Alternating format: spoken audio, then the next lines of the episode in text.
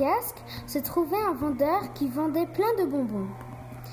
Il en avait de toutes les formes, des rondes, des ovales, des carrés, des petites et même des grandes. Un jour, une petite fille est allée acheter un paquet de bonbons. Elle est rentrée chez elle et a ouvert son paquet. Elle a mis toutes les sucettes dans un panier.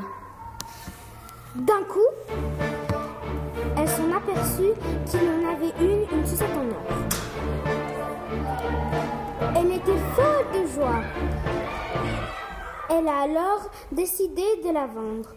Elle est allée dans le plus grand magasin de jouets et a échangé sa sucette contre un camion de jouets. Fin.